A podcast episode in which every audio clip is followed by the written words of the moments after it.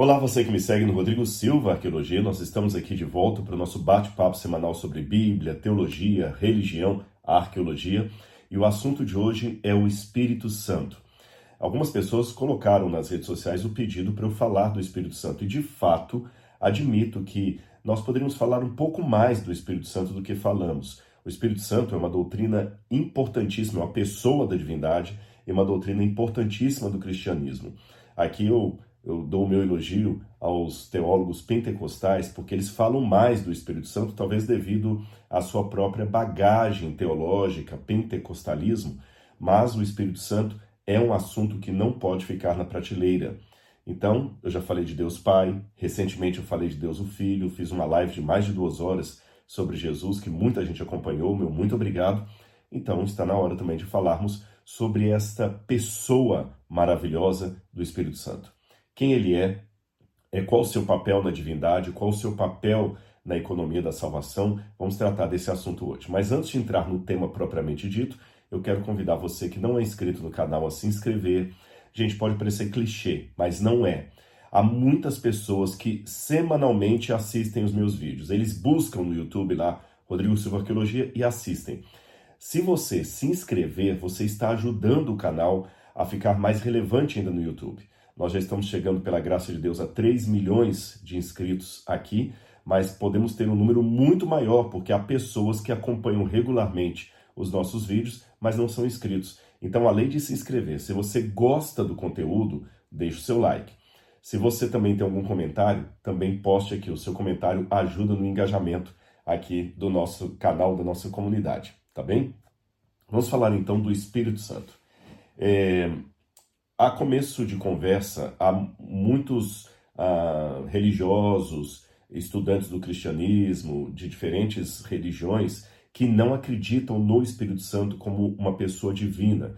Muitos dizem que ele é uma força ativa, apenas um poder de Deus Pai.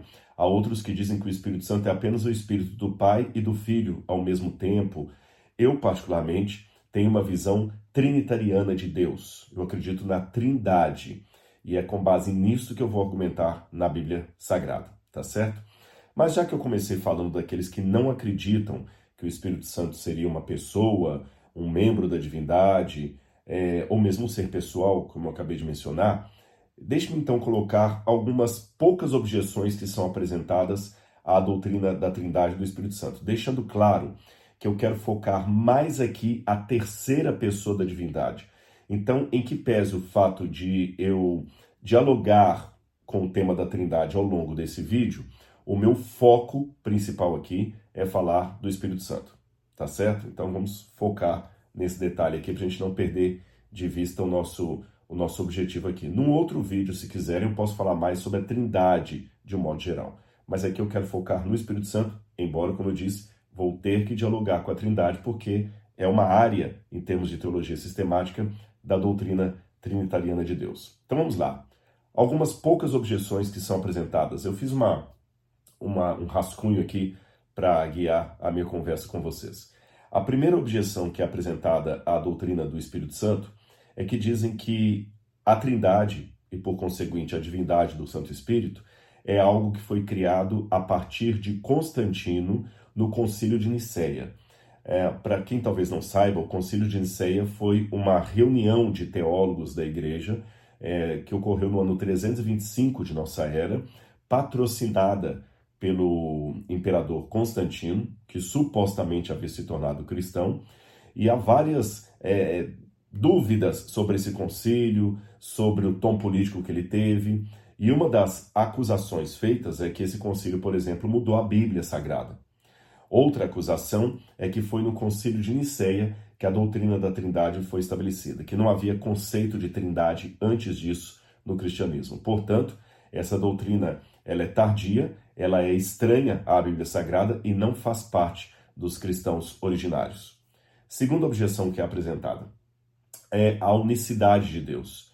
Se você olhar bem no judaísmo e nas escrituras hebraicas, Deus é apresentado como uno, como único um só Deus. Se você fala da Trindade e compreende que são três pessoas, Pai, Filho e Espírito Santo, você está falando de três deuses. Isso é politeísmo. Isso não é o que foi ensinado no Antigo Testamento.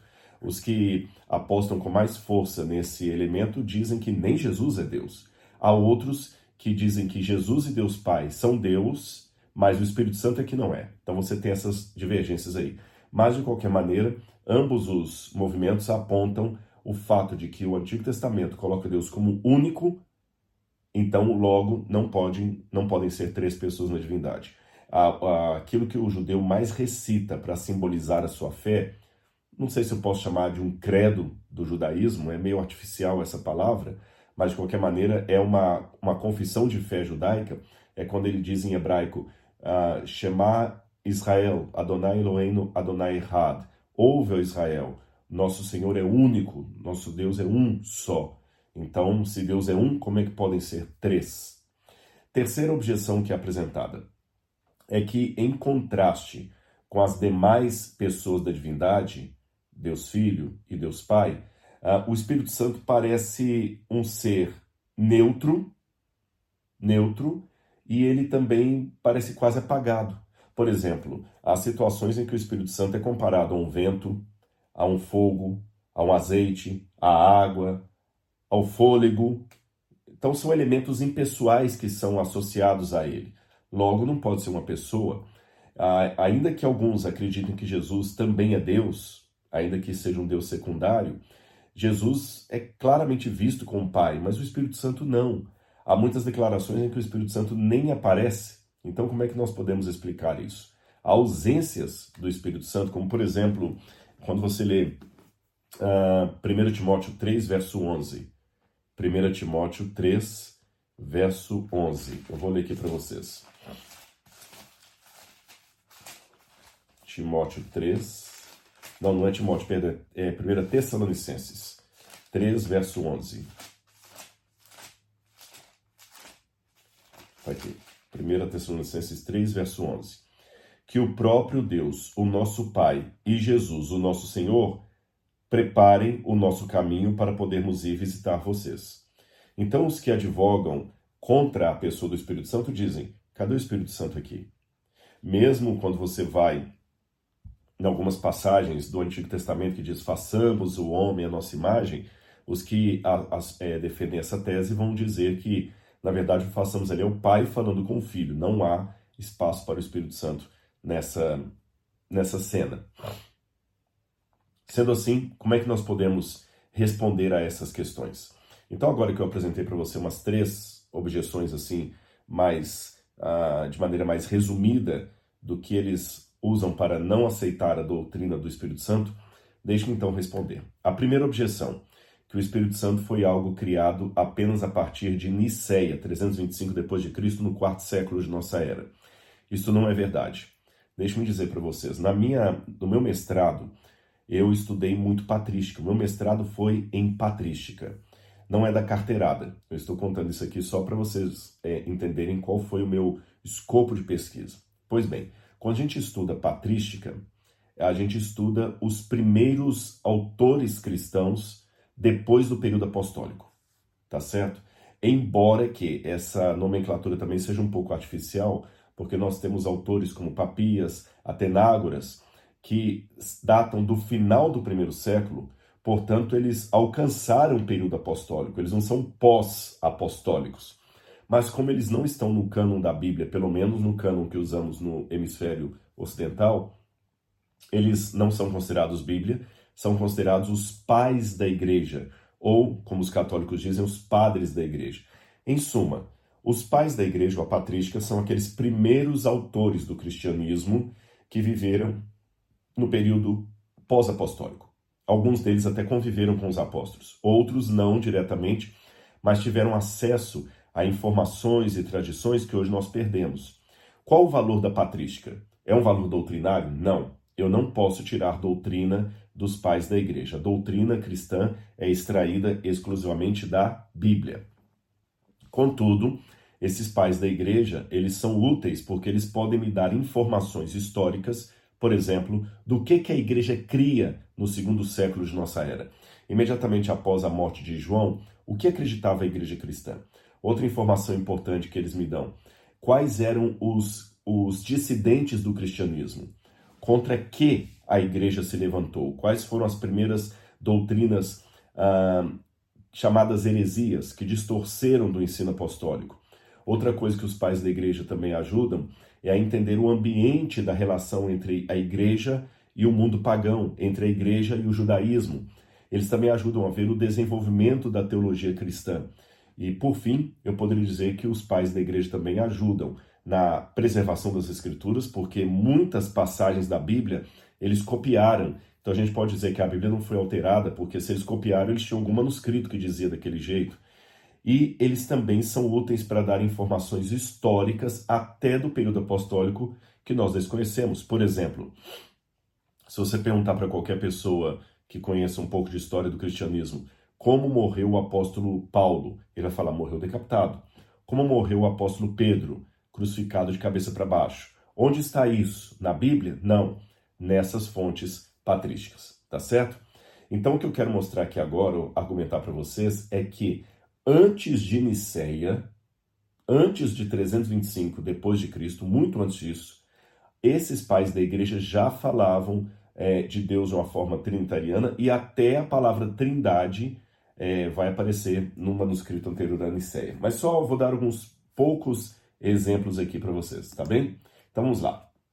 Clemente de Roma. Clemente de Roma a gente pode datar do ano 90, 96. E Clemente de Roma foi, inclusive, contemporâneo do apóstolo João. Ele provavelmente conheceu o apóstolo João. E Clemente de Roma, ele é, escreveu uma carta para a igreja de Corinto, aquela mesma, aquela mesma cidade que também recebeu as cartas do apóstolo Paulo. E quando ele escreve é, a Corinto, porque a, a, a, igreja ali estava agitada por uma questão doutrinária, é uma carta longa, ele aconselha a igreja o seguinte: vou ler para vocês. Aceitando nosso conselho, não tereis que vos arrepender, pois vive Deus, vivem o Senhor Jesus Cristo e o Espírito Santo. Então ele fala: vive Deus, vivam o Senhor Jesus Cristo e o Espírito Santo. E ele continua: vivem a fé, a esperança dos eleitos. Então, na saudação dele, ele fala: olha, se vocês aceitarem o que estamos falando aqui, vocês não vão ter do que se arrepender. Viva Deus! Vivam o Senhor Jesus Cristo e o Espírito Santo. Olha a linguagem trinitariana que ele usa. Inácio de Antioquia foi bispo da cidade de Antioquia, por isso que chama-se Inácio de Antioquia. E Antioquia, você sabe, há mais de uma Antioquia, elas ficam hoje na cidade, na, na Turquia. Você tem Antioquia de Orontes, Antioquia da Psídia. É, foi em Antioquia que os cristãos foram pela primeira vez chamados de cristãos, e para lá muitos deles migraram. Então, Inácio foi um bispo dessa cidade no final do primeiro século. E olha o que ele escreve, da, de Antioquia, ele escreve uma carta para os Efésios, que também foi uma cidade onde esteve Paulo, onde esteve João. E olha o que Inácio escreve: Lembrando-vos de que sois pedras do templo de Deus elevados para o alto pelo guindaste de Jesus Cristo, que é a sua cruz com o Espírito Santo como corda. Quando fala guindaste, guindaste aqui, é lógico que está falando de roldanas, não é o guindaste que temos hoje. Mas olha a linguagem trinitariana que ele usa. Pedras do templo do Pai, elevados pelo guindaste de Jesus, com a corda do Espírito Santo. Perceberam a linguagem trinitariana? Justino Mártir, que inclusive era um pagão que se converteu ao cristianismo e morreu pelo cristianismo. E alguns datam a correspondência, correspondência dele por volta do ano 150, quando ele escreveu uma defesa ao cristianismo e endereçou ao imperador Antonino Pio. E então ele visando defender o cristianismo, ele falou como é que os cristãos se comportavam liturgicamente. E ele explica, abro aspas, terminadas as orações, damos-nos mutuamente o ósculo da paz. Beijo.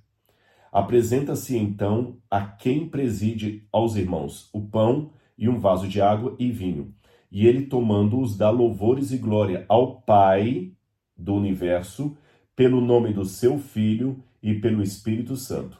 E pronuncia uma longa ação de graças em razão, em razão dos dons que deles nos vêm. Perceberam? Atenágoras. É, Atenágoras ele também, é, alguns colocam Atenágoras um pouco antes, 150, outros acham que ele morreu por volta de 180, outros acham que tem que ser um pouco mais cedo, porque ele talvez conviveu no período apostólico, enfim. Atenágoras, ele foi um filósofo em Atenas e ele escreveu uma obra, Súplica pelos Cristãos, onde ele defende o cristianismo num tom respeitoso. Dessa vez, aí alguns atribuem que ele respondeu para o imperador Marco Aurélio, por isso que colocam uma data mais tardia para ele.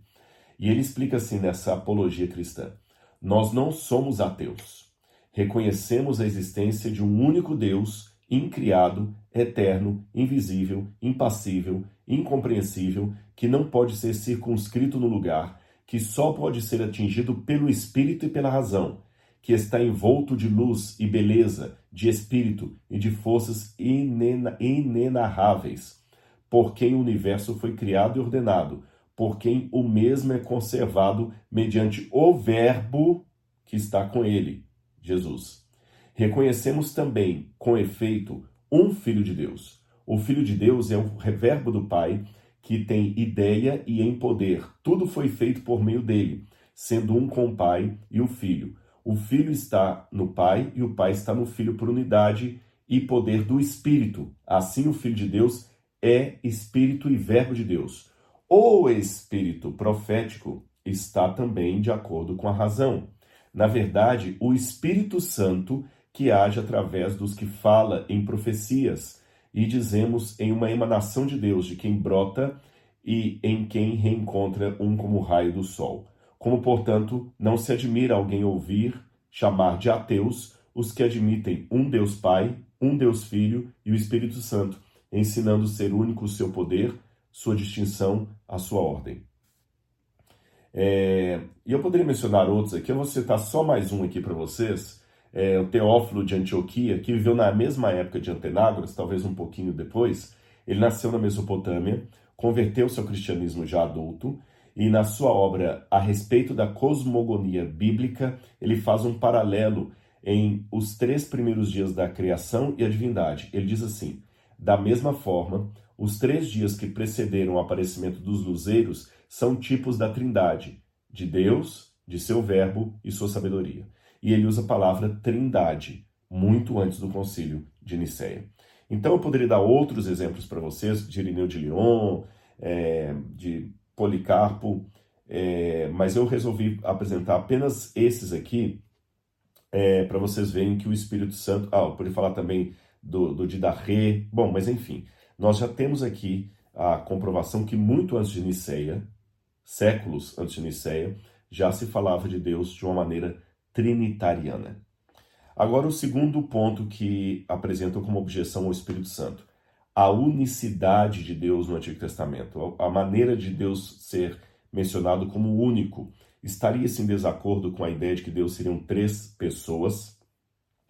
É interessante uma, uma, uma coisa que até as testemunhas de Jeová usam muito, e nesse ponto eu concordo com elas, que é a questão da revelação progressiva. Isso é bíblico. Deus foi revelando muitas coisas aos poucos, aos poucos, de modo que não é nenhuma heresia eu dizer para você que Daniel sabia muito mais coisas a respeito da doutrina do que talvez Abraão. Porque ele viveu numa, numa época que Deus tinha dado mais revelações, vocês compreendem? O apóstolo Paulo sabia muito mais coisas a respeito do Messias do que Isaías, porque Paulo tinha tido mais revelação. Então, essa revelação que foi progressiva, Deus foi mostrando coisas. Você pode olhar até a maneira como Jesus lida com algumas passagens do Antigo Testamento, não anulando-as. Ele falou: Não vim revogar a lei e os profetas, mas vim cumprir. E depois ele pega essa lei e os profetas, que ele não veio para anular, nem revogar, nem, nem destruir. Ele pega essa lei e dá uma ampliação dela. Ele a coloca num novo patamar. Ele explica mais coisas e mesmo os apóstolos, quando Jesus estava com eles, não entenderam tudo, que ele falou: ainda tem muita coisa para revelar para vocês, mas vocês não estão com condição de aprender. Houve coisas que eles só foram entender depois da ressurreição de Jesus. E o apóstolo Paulo também deu muita contribuição. Então, por isso que eu acredito na ideia da revelação progressiva. A única coisa que eu não acredito é que essa revelação progressiva ela eh, poderia trazer doutrinas posteriores ao fechamento do cânon da Bíblia, mas isso é tema para um outro para um outro vídeo. Sendo assim, algumas doutrinas que estão claras no decorrer da Bíblia, elas já encontram, se encontram talvez desde o início dela, mas de maneira um pouco ainda camuflada, de uma maneira ainda um pouco acenada, não tão esclarecida. Ficou claro isso para vocês? Por exemplo,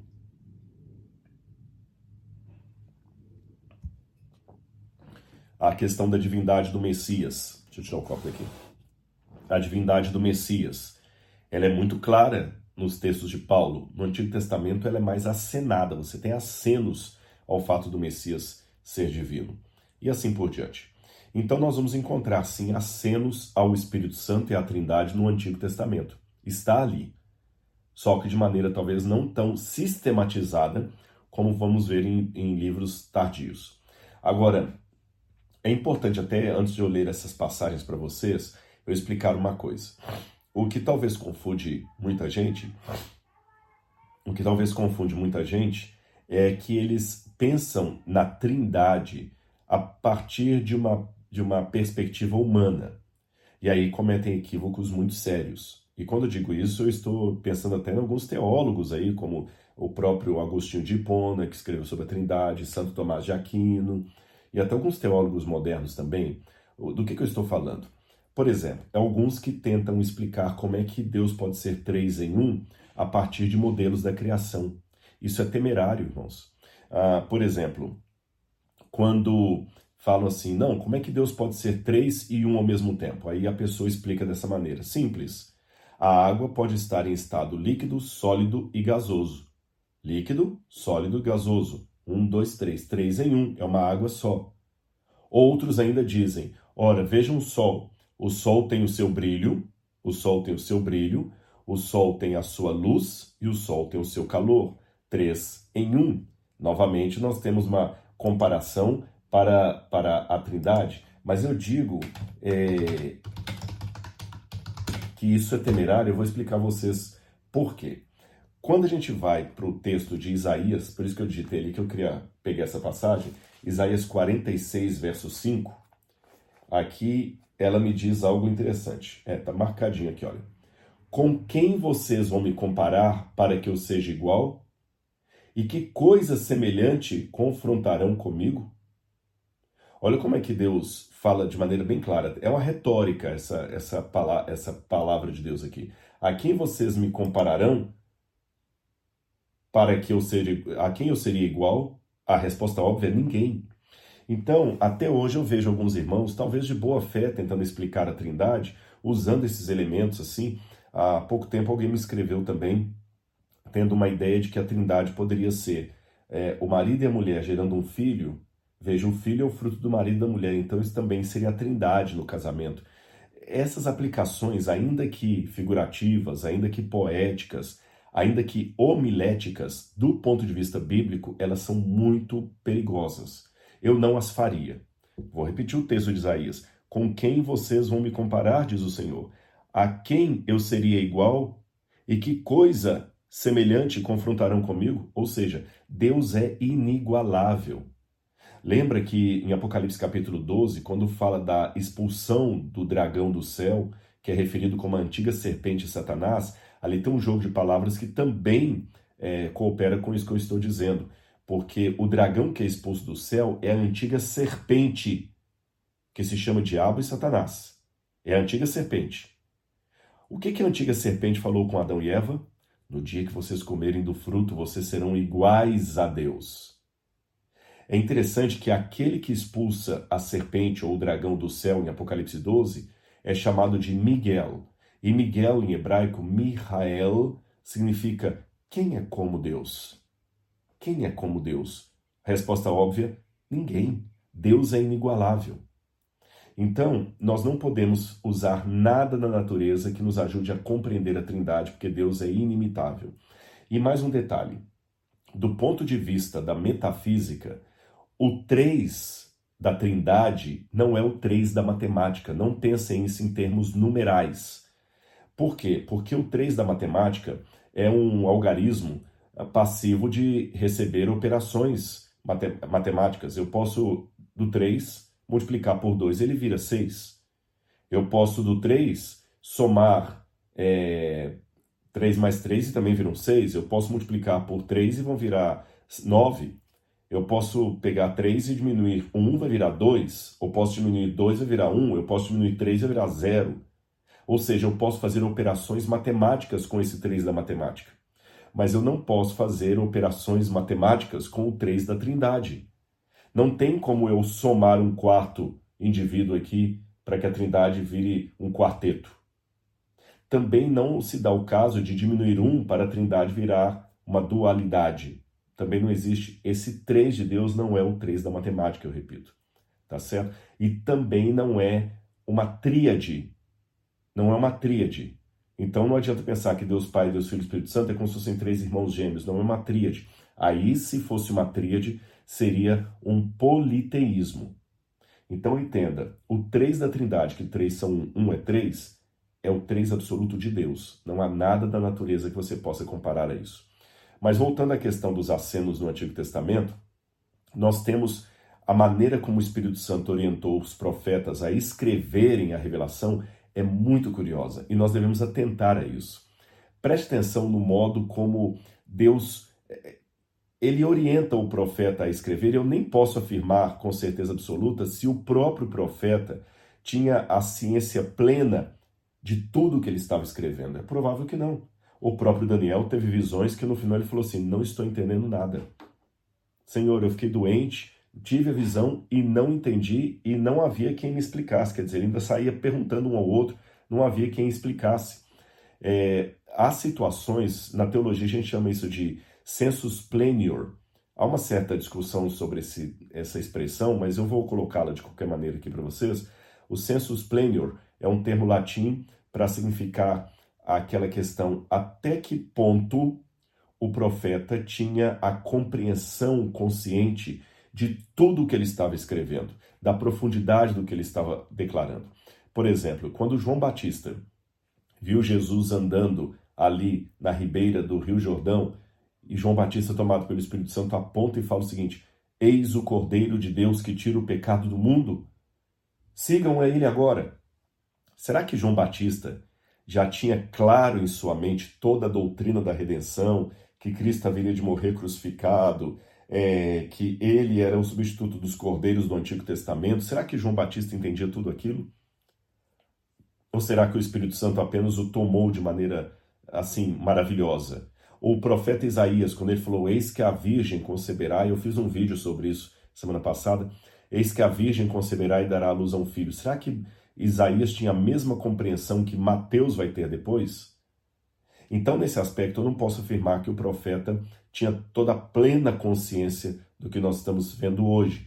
Mas olha que interessante como Deus encaminhou as coisas. Em primeiro lugar, Deus é um, isso está claro. Escuta Israel, o Senhor teu Deus é único, não é isso? Shema Israel Adonai Eloheinu Adonai errado. O nosso Deus é único. Mas o mesmo é, Moisés que escreveu isso, ele também coloca Deus no plural. A gente tem que reconhecer esse paradoxo da Bíblia. Por exemplo, quando fala Gênesis capítulo 1, versículo 26. É, daqui a pouco eu vou explicar melhor essas passagens, porque quem já debruçou sobre esse assunto conhece essa argumentação e vai tentar refutá-la. Mas então deixe-me apenas ler os textos, depois eu explico, tá bom? E disse Deus, Gênesis capítulo 1, versículo 26. Façamos o homem a nossa imagem conforme a nossa semelhança. Façamos. Deus está falando com quem? Quando você vai também para Gênesis capítulo 3, versículo 22, também você tem a expressão análoga. Então o Senhor disse: Eis que o homem se tornou como um de nós. Quem é esse nós?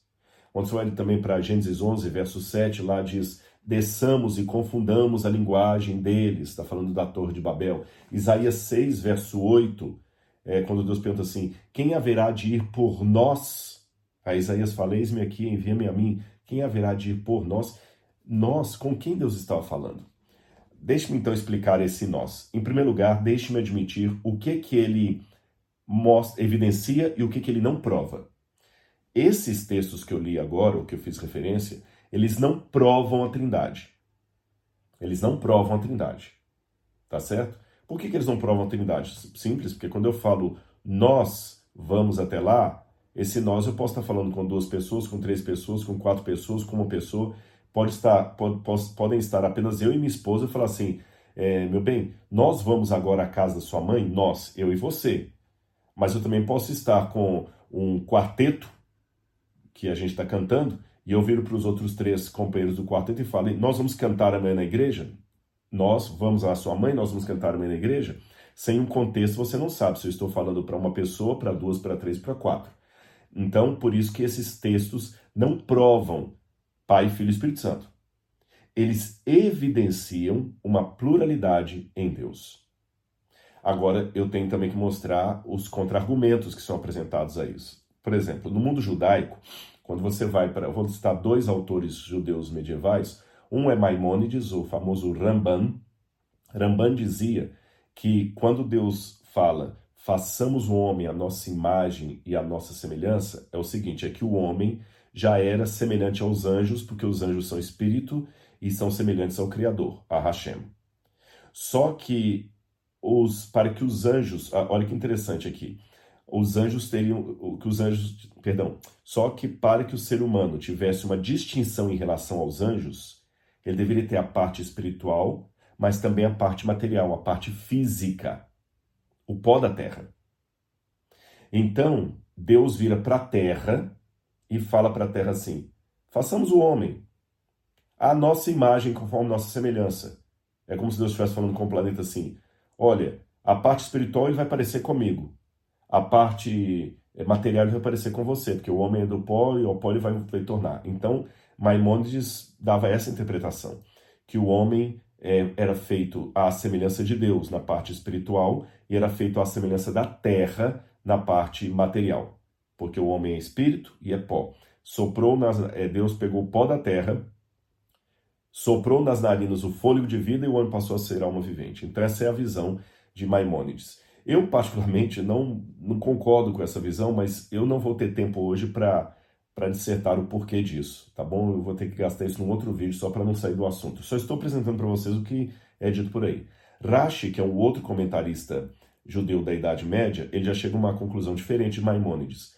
Ele fala que quando Deus diz façamos o homem a nossa imagem conforme nossa semelhança, ele não está falando para a terra, ele está falando para os anjos, porque Deus temia, de acordo com Rash, que os anjos ficassem com ciúme dele criar o ser humano. Então, por uma questão de humildade, Deus reuniu os anjos e falou assim: então, vamos fazer o homem a nossa imagem conforme nossa semelhança? Ele reuniu uma assembleia, um conselho de anjos. Eu também não, não compro essa ideia.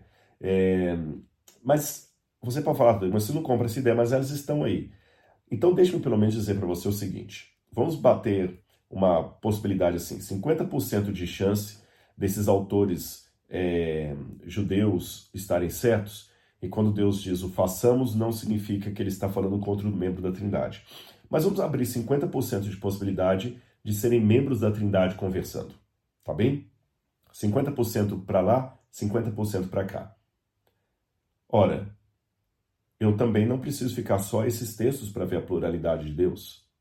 Mesmo que esses textos forem tirados da discussão, eu tenho outros que mostram Deus como plural e que não cabem nessa explicação de Deus está falando com a terra ou Deus está falando com anjos. Eu vou falar quais são esses, esses outros textos, essas outras referências. Primeiro, eu tenho situações muito curiosas na Bíblia em que o nome Elohim, aplicado a Deus, aparece com o verbo no singular. E qual é a diferença? Qual é, o que há de especial nisso? Eu vou explicar a você. Se você usar, eu tenho até por coincidência um léxico hebraico aqui agora na minha mão. Se você pegar qualquer léxico hebraico, qualquer dicionário hebraico, você vai ver que a palavra Elohim é uma palavra plural em hebraico. A tradução literal dela seria deuses, deuses, tá bom? O singular seria El, El. El, Deus. Eli, meu Deus. Elohim, deuses. Então, a palavra deuses é aplicada ao Deus Todo-Poderoso de Israel. A primeira pergunta que a gente pode fazer é o seguinte: por que, que os judeus aplicaram a palavra Elohim ao Deus de Israel se, se, se estamos falando de um Deus único? Essa é a primeira pergunta que fazem. Alguns explicam porque no início os judeus eram enoteístas, não bate muito essa explicação. Outra coisa interessante é que, se você olhar o panteão da, de Canaã, o principal deus do panteão cananita era o deus El, o mesmo nome que os hebreus vão aplicar ao Deus Todo-Poderoso. E além de El, havia vários outros deuses. Você tinha Baal, você tinha Asherah, Astarte, é, você tinha vários deuses ali que eram Dagon dos filisteus, você tinha vários deuses cultuados ali em Canaã. E o principal deles, no topo da pirâmide, era El, e os demais formavam Elohim. Talvez por isso, como o povo judeu estava em Canaã, o povo hebreu, Deus já falou: olha, Elohim, todos os deuses, na verdade, é um só Deus. Então vocês vão chamar o seu Deus de Elohim, no plural, mesmo ele sendo um, por quê? Porque se você chamar Deus apenas de El, você pode fazer as pessoas confundirem o Deus de Israel com o Deus do panteão babilônico, ou cananita, melhor dizendo. Ou se você chamar Deus de um Deus qualquer, ele pode parecer um ao lado de Dagon, um ao lado de é, Malcom, qualquer outro Deus hitita que você teria por ali. Então eles chamaram Deus muitas vezes de maneira plural. Mas para não confundir isso com politeísmo, aqui que vem o pulo do gato. Embora a palavra Deus seja plural, em muitas instâncias ela está associada a um verbo no singular. Não é sempre. Há poucas exceções. Porém, na maioria das vezes, na maioria das vezes, é o nome Deus que está no plural vem com o verbo no singular o correto gramaticalmente, seja em português ou em hebraico, seria o plural, concordam comigo? Era correto eu dizer assim: os deuses fizeram, mas no hebraico está o deuses fez. Vou dar alguns exemplos para vocês. Como diz, quando diz na Bíblia assim, Vayomer Elohim, e disse deuses, literalmente, e disse deuses, deveria ser disseram deuses. Não seria essa forma curiosa de quebra gramatical em colocar Deus no plural, mas o verbo no singular, uma maneira de mostrar que Deus é único, mas é plural. Outro exemplo que eu poderia dar para vocês: todo mundo que estuda hebraico no seminário, a primeira coisa que ele aprende é Gênesis capítulo 1, versículo 1 em hebraico. Bereshit bara Elohim. É, Bereshit, B seria a preposição em. Reshit, em princípio. É até interessante porque no hebraico aqui você não tem uma, um artigo definido. Se fosse como traduzem no princípio, deveria ser Bareshit. Não a Bareshit em hebraico. E também não tem o Hareshit. Então, literalmente seria em princípio. Depois eu vou explicar por que as Bíblias traduzem no princípio. Em princípio, Bará criou Elohim, deuses. Veja, não diz em princípio criaram os deuses. Não, em princípio criou os deuses. O verbo no singular, Deus no plural. É, eu espero que eu lembre de falar disso depois para vocês. Outra, outra coisa interessante: não somente o nome Elohim aplicado a Deus aparece no plural, mas outros termos também. Quando você vai para Malaquias, capítulo 1, versículo 6, que diz assim: Eu sou o Senhor, na sua tradução em português, no hebraico está eu sou singular, senhores no plural. Eu sou senhores. Malaquias 1, verso 6. Acho que compensa até eu ler esse texto aqui. É o último é o último livro do Antigo Testamento, Malaquias, capítulo 1, versículo 6. Malaquias 1, verso 6. Na minha tradução diz assim: é, O filho honra o pai, e o servo respeita o seu senhor. Se eu sou pai, onde está a minha honra? E se eu sou senhor, onde está o respeito para comigo? Se eu sou senhor, eu, o senhor dos exércitos, eu sou o senhor, eu, senhores, eu sou senhores, está no plural no hebraico. Provérbios 30, verso 3, também é outra passagem é, diferente do, do, do modo gramatical de escrever. Provérbios capítulo 30, versículo 3. Diz assim: olha, é, não aprendi a sabedoria, nem tenho o conhecimento do santo. Na verdade, no hebraico está no plural. Eu não aprendi a sabedoria, nem tenho conhecimento dos santos. Kadoshim em hebraico, mas está falando do santo de Deus, porém no plural.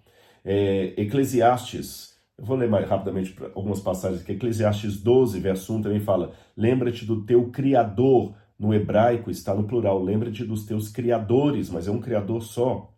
É, Salmo 149, verso 2: Que Israel se regozije no seu Criador ou no seu feitor. E também está no plural, nos seus criadores. Josué 24, 19 fala assim: o Santo Deus, mas no hebraico está o Santo Deuses. Elohim, é, Isaías 40, 54, verso 5, pois o seu Senhor é o seu marido, falando de Deus, mas no hebraico está, pois o seu, é, não o seu Senhor, perdão, o seu Criador é o seu marido, no hebraico está, pois o seu Criadores é os seus maridos, também está no, no plural. Então nós estamos vendo aqui que Deus é visto de uma maneira plural no Antigo Testamento. É, e eu tenho mais algumas coisas para mostrar para você também como é que Deus é plural. Vou ler mais alguns versos para você. Olha o Salmo 45, 6 e 7. O teu trono, olha como é que você vê duas pessoas, no mínimo, conversando na divindade, tá bom? Salmo 45, 6 e 7. Diz assim: O teu trono, preste atenção, o teu trono, ó Deus, é para todo sempre. O cetro do seu reino é um cetro de retidão. Você amou a justiça e odiou a maldade. Por isso, Deus, o teu Deus te ungiu com o óleo da alegria. Peraí. Por isso, Deus, o teu Deus. Quem que é o Deus de Deus? Nota que o salmista está falando com Deus e fala: Por isso, Deus, o teu Deus te ungiu.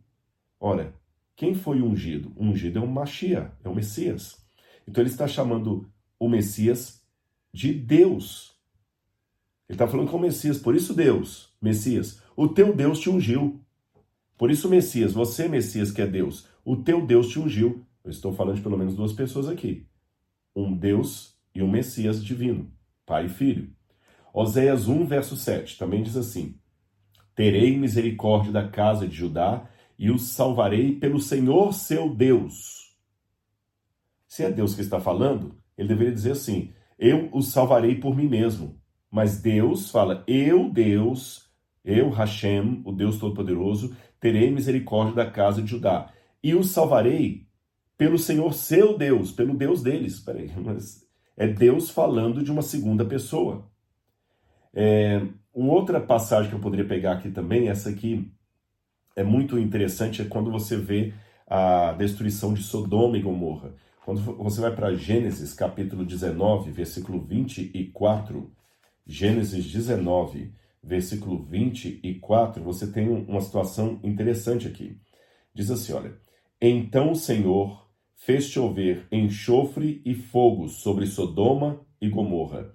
Isso veio da parte do Senhor desde os céus. Então, Deus está no céu, fazendo chover fogo sobre Sodoma e Gomorra. Mas é interessante que, ao mesmo tempo que Deus está no céu, fazendo chover fogo sobre Sodoma e Gomorra, ele está lá no alto do monte, conversando com Abraão e falando com Abraão que se tivesse pelo menos X justos na cidade, ele pouparia a cidade. Olha bem, você vê duas pessoas da divindade muito claras aqui. Uma pessoa da divindade está conversando com Abraão, tanto é que Abraão trata como Deus, e a outra pessoa da divindade está no céu, jogando fogo do céu. Percebeu? Então, isso aqui é muito claro em mostrar pelo menos duas pessoas. Daqui a pouquinho eu vou falar do, do Espírito Santo. E é, Zacarias 2, 8 a 9 diz assim: Pois assim diz o Senhor dos Exércitos: Depois da sua glória, enviou-me as nações para que vos saquearam. Pois quem tocar em vós, toca na menina dos seus olhos. Eis que apertarei a minha mão sobre eles, e eles se tornarão despojo para aqueles que, é, quem o serviu. Então vocês saberão que o Senhor dos Exércitos me enviou. Peraí. O Senhor dos Exércitos está falando para eles que eles saberão que o Senhor dos Exércitos o enviou. Como é que Deus está falando que ele envia a si mesmo? Então você vê que são duas pessoas. Eu estou falando apenas do Antigo Testamento. É, e ainda no livro de Zacarias também fala: Ele me enviou depois da glória às nações que o saquearam.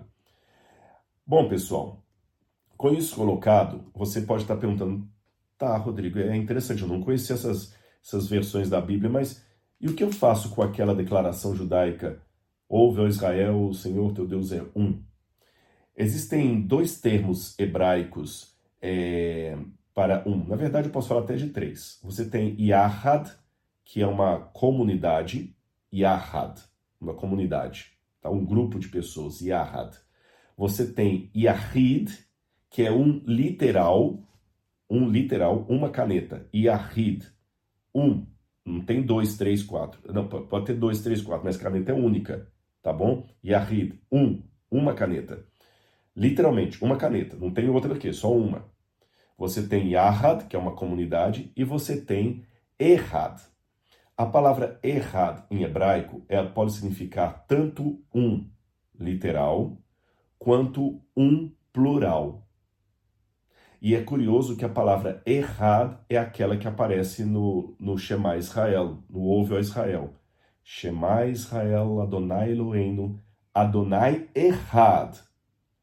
Veja, se o, o dito hebreu quisesse dizer que Deus é literalmente um, um, um, como essa caneta é uma, ele deveria dizer Shema Israel Adonai Eloheinu Adonai Yahid.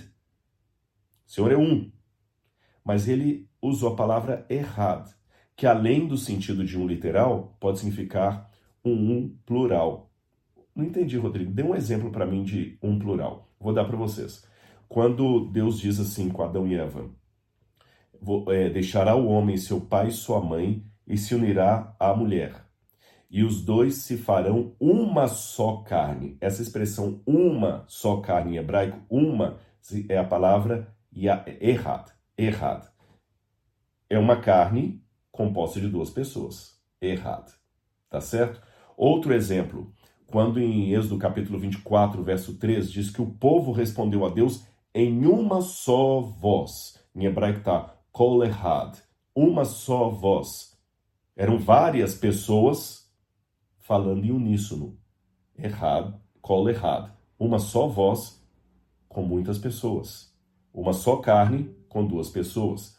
Outro exemplo que eu posso dar para vocês é Sofonias 3, verso 9, diz: é, Eu darei aos povos é, lábios puros, e eles me servirão. Aliás, eu quero ler isso aqui na, na Bíblia, porque na, na minha tradução está um pouquinho diferente. Eles fizeram uma adaptação que no hebraico está com uma expressão idiomática. É, deixa eu pegar aqui Sofonias, capítulo 3, versículo 9. Olha como é que está aqui na Bíblia. Então darei lábios puros aos povos, para que todos invoquem o nome do Senhor e o sirvam de comum acordo. O tradutor aqui da Nova Almeida atualizada traduziu como de comum acordo, mas no hebraico você tem a palavra shechem errad. Shechem errad significa com um ombro só. Só que shechem é, é, é, são ombros no plural, tá certo? Ou seja, o povo todo vai servir a Deus, são várias pessoas, de uma só forma, de uma só forma, errad.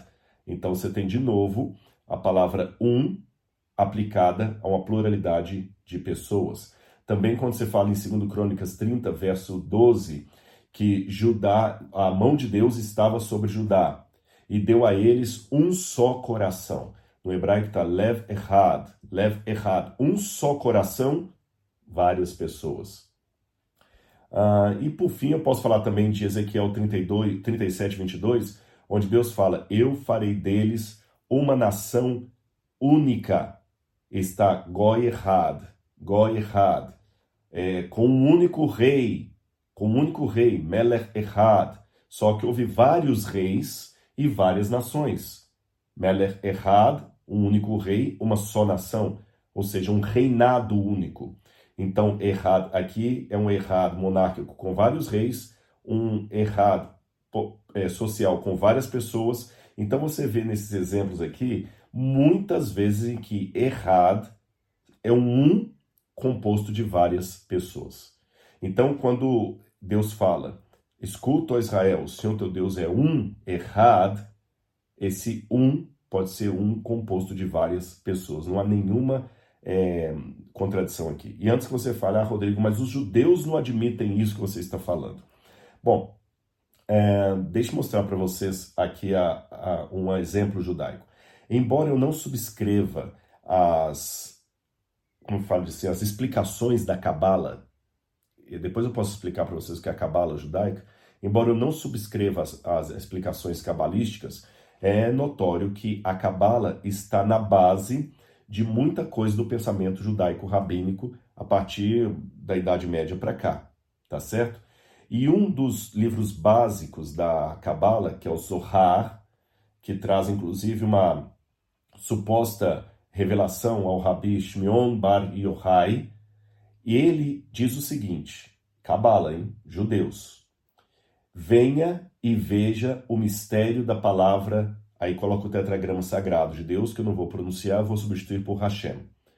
Veja o mistério da palavra Hashem, o nome de Deus. São três passos, cada um existindo por si mesmo. No entanto, são um. Três passos, cada um existindo por si mesmo, no entanto, são um. E tão unidos que um não pode ser separado do outro.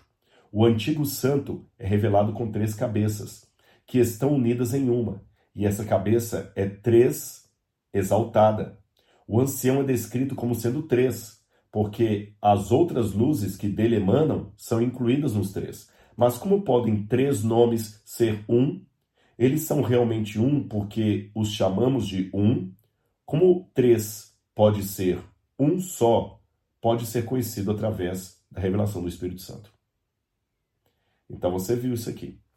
E aqui eu já passo para um outro detalhe você pode dizer, Rodrigo, tudo bem, mas esses textos da pluralidade divina, onde é que você pode encaixar que o Espírito Santo está aí? Você mesmo admitiu que ao dizer nós vamos à casa da sua mãe, você pode estar falando com a sua esposa, e quando você diz nós vamos cantar amanhã, pode estar falando com um quarteto. Como é que você pode falar que há o Espírito Santo também nesse nós, nesse plural de Deus que você citou nos diferentes textos bíblicos? Vamos dar algumas passagens para vocês.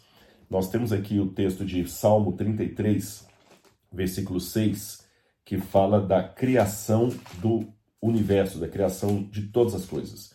Olha como fala aqui, Salmo 33, versículo 6. Os céus, por sua palavra, se fizeram, e pelo sopro da sua boca, o exército deles. Deus fez o céu.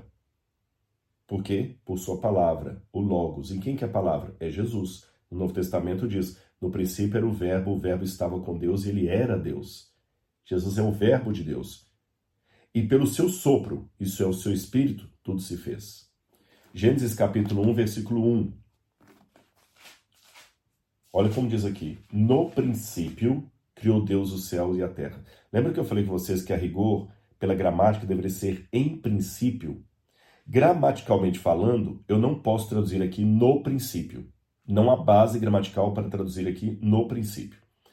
Se não há base gramatical, por que, que as Bíblias, de maneira geral, em português, inglês, alemão, inclusive as Bíblias traduzidas por judeus, traduzem no princípio, se é um erro é, gramatical isso aqui? Só há uma maneira que justifique a tradução no princípio, não em princípio. É se você entender que a palavra princípio é um nome próprio. Porque se princípio for um nome próprio, ele dispensa o arquivo, o artigo. E os judeus entendem, alguns rabinos, que esse princípio aqui é uma pessoa através da qual Deus criou o céu e a terra.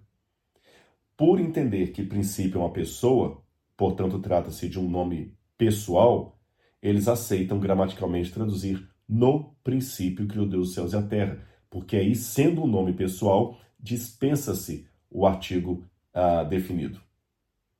Então, se aqui é uma pessoa, é uma segunda pessoa além de Deus, porque foi através dessa pessoa que Deus criou o céu e a terra. Então, aqui, quem é esse princípio? Olha, o Novo Testamento vai responder. No princípio, era o Verbo. Olha o Evangelho de João. No princípio era o Verbo, e o Verbo estava com Deus, e o Verbo era Deus. E o Espírito Santo? No princípio, Jesus criou Deus, Pai, o céu e a terra o Espírito de Deus se movia sobre as águas. Olha o Espírito Santo aí, olha a Trindade. Você tem também é, Isaías 48, versículos 16 e 17. Isaías 48, versículos 16 e 17, que diz assim: olha, vou ler para vocês. Aproximem-se de mim e escutem isso, desde o princípio. Não falei em segredo, desde o tempo em que vens acontecendo isso, tenho estado lá. Agora o Senhor enviou a mim o seu Espírito. Assim diz o Senhor, o seu Redentor, o Santo de Israel. Eu sou o Senhor, o seu Deus, que lhe ensina o que é útil e o guia pelo caminho direito em que você deve andar. Então fala de Deus como Redentor, fala do Espírito que Deus envia e do próprio Deus.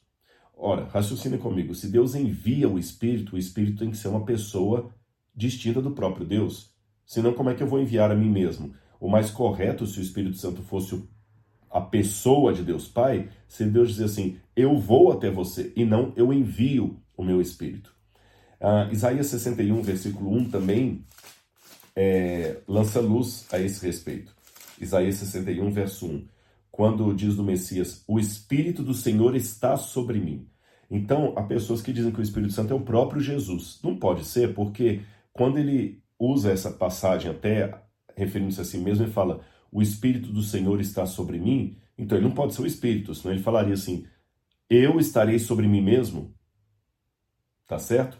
Quando também é, na oração sacerdotal ele promete aos, ao, perdão, na oração sacerdotal, não, antes da oração sacerdotal, ele promete aos apóstolos no Evangelho de João que ele enviaria o Espírito Santo, o Consolador. Chama minha atenção que Cristo ele fala: Eu enviarei a vocês o outro Consolador. Então não pode ser ele mesmo, porque se o Espírito Santo fosse o próprio Jesus, por que, que ele o chamaria de outro? É, continuando, é, outro detalhe também, tem uma argumentação que alguns dão a favor da Trindade, eu, eu a considero não conclusiva, mas vou citá-la de qualquer maneira. Ela não é conclusiva, não, mas tudo bem. É quando Deus várias vezes faz bênçãos de maneira é, trinitária. Por exemplo, é, que o Senhor te abençoe e te guarde, é uma forma trinitariana ali, ó. Ou pelo menos em três é, partes, né? Que o Senhor te abençoe e te guarde, que o Senhor faça resplandecer o seu rosto sobre ti e tenha misericórdia de ti, que o Senhor sobre ti levante o seu rosto e te dê a paz. Três vezes. É, Isaías também, 6, verso 3, que chama Deus santo, santo, santo, embora para mim isso é fraco, porque nos manuscritos do Mar Morto o texto de Isaías aparece Kadosh, Kadosh só duas vezes. Ah, Jacó abençoa também José três vezes. Mas, para mim, não é um argumento conclusivo, não, mas dentro do escopo geral nós podemos colocá-lo. Aí a outra objeção, a última, é aquela, mas Rodrigo, o Espírito Santo é muitas vezes colocado na Bíblia de maneira impessoal. E os que colocam isso ainda reforçam com uma nota grega, que a palavra espírito em grego, pneuma, é uma palavra neutra nós não temos o gênero neutro em português. Nós temos masculino e feminino. Mas em grego, como em inglês, você tem o neutro. O neutro é quando você usa para coisas que não são identificadas em masculino e feminino. Por exemplo, em inglês eu digo, se eu estou falando que a menina é linda, she is a beautiful girl. She, ela é uma bonita menina. She is a beautiful girl. Se eu quero falar, ele é um bonito rapaz. He is a beautiful boy. She, he. Se eu quero falar que uh, essa mesa é, é, bonita, it's a beautiful table. It's. Eu estou falando essa, que é, é, é, um isto, né? Uma coisa que não, não é masculino nem feminino. No grego também é assim. Você tem o masculino, o feminino e o neutro. E a palavra pneuma é neutro. Se é neutro, então não é pessoal. Bom, vamos com calma. Em primeiro lugar, embora seja verdade que o, o Espírito Santo seja uma palavra neutra, em várias passagens do Novo Testamento, esse termo neutro é conjugado com o pronome pessoal masculino. Por exemplo, João 16, versículo. É justamente quando Jesus promete o Espírito Santo. João 16, versículos 7 e 8. Diz assim: é, 16, versos 7 e 8. Mas eu lhes digo a verdade: é melhor que eu vá, porque se eu não for, o consolador não virá para vocês, mas se eu for, eu o enviarei até vocês. E quando ele vier, tá certo? Não é quando it, é quando ele, ele, pronome pessoal masculino, eu o enviarei. É, João, o verso 13 também, o verso 14. Outra coisa que me chama atenção, se o Espírito Santo não fosse uma pessoa, fosse apenas uma força, uma força ativa de Deus Pai, Jesus deveria dizer assim: é, Eu enviarei o consolo ou a consolação. Não, ele fala: Eu enviarei o consolador. A própria palavra grega que vai aparecer também, temos um, um paráclitos junto ao Pai, né? Um, é difícil traduzir paráclitos, aquele apoiador, aquele que nos, nos mantém no suporte, alguns pensam em advogado.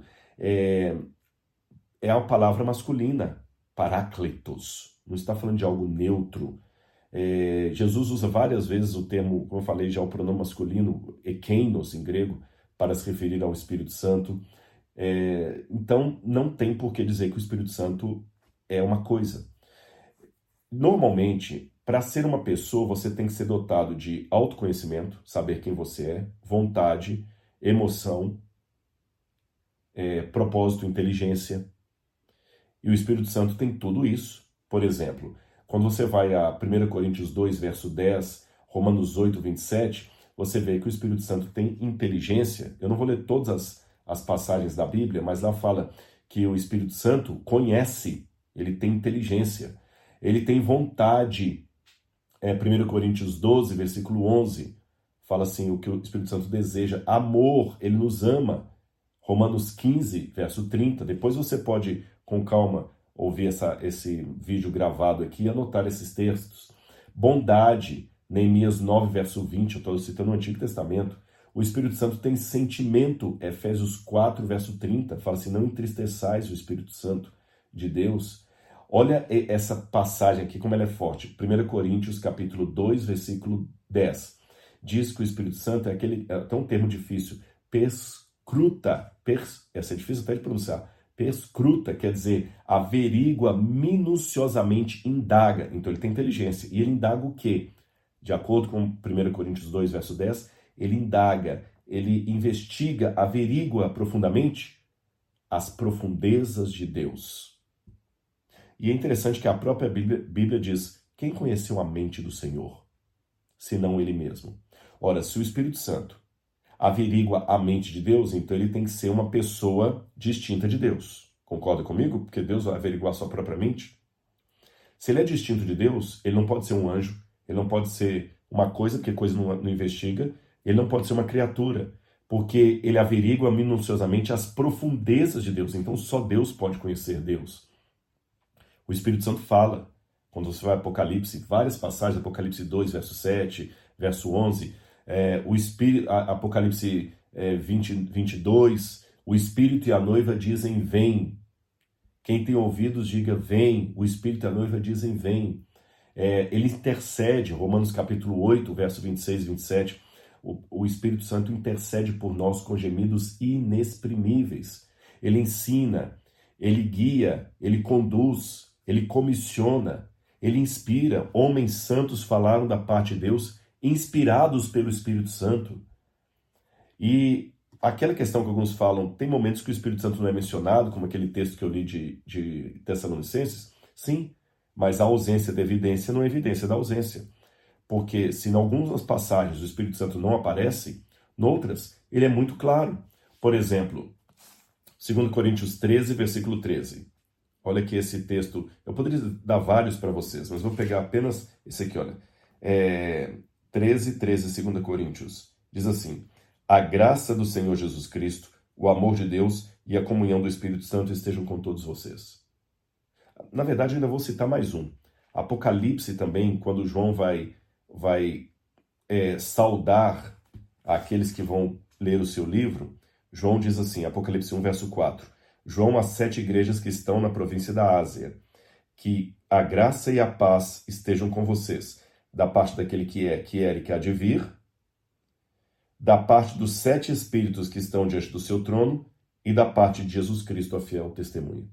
Sete espíritos aqui é uma maneira simbólica do Apocalipse falar a plenitude do Espírito de Deus. Então, ele cumprimenta da parte daquele que é, que é, que era e que há de vir, Deus Pai, da parte do Espírito Santo e da parte de Jesus Cristo. É, além disso, fala da comunhão do Espírito Santo com o Filho e com o Pai, a comunhão com o Espírito Santo, Filipenses 2, verso 11. Então, há muitas passagens da Bíblia que falam dessa maravilhosa pessoa chamada Espírito Santo. E por que, que o Espírito Santo aparece às vezes de maneira tão tímida na Bíblia? Eu não sei. Mas o fato é que aparece. Talvez a gente gostaria que o Espírito Santo aparecesse de maneira mais visível, mais clara, mais autêntica, mais esplendorosa, porque nós somos muito conduzidos pela estética. A gente valoriza muito a estética. Nós pagamos caro para fazer uma cirurgia plástica, para melhorar o nariz, é, para atingir o cabelo, para botar um Photoshop na, na, na, na fotografia ali. Malhamos para ficar com um corpo bonito porque nós queremos a estética e nós valorizamos sobremaneira a estética. Não estou falando que é pecado você querer ficar bonito, não é nada disso. Só quero dizer que a diferença entre remédio e veneno é uma questão de dosagem. Por nós sobrevalorizarmos, o problema não está em valorizar a estética, talvez em sobrevalorizar, nós também queremos que Deus se encaixe nesse perfil uh, bonito aí, esplendoroso, e Deus é discreto. Aliás, uma das características do belo é que ele não chama atenção. O belo é belo. Quando eu fui ao Museu do Louvre é, e fui ver a Mona Lisa, ela está simplesinha num cantinho lá. E um monte de gente tirando foto dela. Em frente à Mona Lisa tem um quadro muito maior, mas a Mona Lisa é a Mona Lisa. Ela não precisa chamar atenção. Ela está ali. E pode olhar. Quem é bonito mesmo, ele não precisa ficar falando, gente, eu sou bonito, olhem para mim. Não, ele é bonito. Ele passa, nossa, como ele é bonito. Ele não demanda atenção, ele chama atenção naturalmente. O que não se acha bonito é que fica enfeitando demais e fica ridículo, parecendo uma árvore de Natal. O Espírito Santo é belo. Ele não precisa demandar atenção. E aqui na economia da Trindade está a beleza do modo como Deus se comunica conosco. Agora eu vou mostrar você como. Eu já falei em vídeos anteriores da supremacia de Deus, até coloquei aquela diferenciação que Lutero falava entre o Deus abscônditos e o Deus revelatus, que Deus é tão grandioso, tão grandioso, tão grandioso, que é difícil falar o que ele é. Tomás de Aquino dizia, nós falamos do que Deus não é, porque o que ele é em essência ninguém sabe. Deus o Pai na glória inacessível, o ancião de dias, aquele que nem o céu dos céus podem conter. E nessa economia da Trindade, Deus o Filho tornou Deus compreensível a nós. Deus conosco, Emanuel. Deus numa forma que a gente possa compreender. Deus o Filho é aquele Deus infinito que se torna, que se torna finito para que eu possa abraçá-lo. Olha, olha que interessante. Deus, o Filho, é o Deus que não tem espaço que o caiba cabendo num santuário, num corpo humano. É aquele Deus que não pode sofrer nada, mas sofreu as nossas dores. Então, quando eu olho para o Pai e o Filho, o que, que eu vejo? Deus Todo-Poderoso, Pai. Deus para mim. Deus Todo-Poderoso Filho, Deus comigo, Deus com o rosto. Agora, se eu tenho a dimensão de Deus para mim, na glória inacessível, se eu tenho Deus Filho, o Deus comigo, que eu posso abraçar, tocar, falta uma dimensão, o Deus que habita em mim. Aí entra o Espírito Santo. Por isso que ele é tão um, camuflado, digamos assim, na Bíblia, porque ele está em nós, especialmente depois da promessa que Jesus fez aos apóstolos. Ele está convosco e permanecerá em vós. É Deus habitando em mim. Aquele Deus que, como disse Salomão, não há um espaço que te caiba, Senhor. Ele cabe no meu coração. Então, repetindo a economia da Trindade: Deus Pai, Deus para mim, Deus Filho, Deus comigo, Deus Espírito, Deus em mim. Isso é lindo. Rogue a Deus hoje, em nome de Jesus, a presença do Espírito Santo. Peça humildemente a Deus Pai, em nome do Deus Filho, o batismo com o Espírito Santo. Essa maravilhosa pessoa, o Espírito Santo, é que conduzirá você em todos os caminhos da sua vida, até aquele dia em que estaremos todos na eternidade com o nosso Salvador. Aí sim, muitos mistérios que hoje eu não sou capaz de explicar, Deus aos poucos vai nos revelar nos anos infindos da eternidade. Glória a Deus pelo Espírito Santo em nossa vida. Agradeça a Deus por essa pessoa chamada Espírito Santo. Ele também é Deus vivendo em você. Que Deus abençoe a todos. Eu espero ter ajudado. A Trindade é um assunto muito complexo, não dá para explicar tudo num único vídeo, mas pelo menos algumas questões bíblicas aqui eu espero tê-las levantado para que Deus fale muito ao seu coração.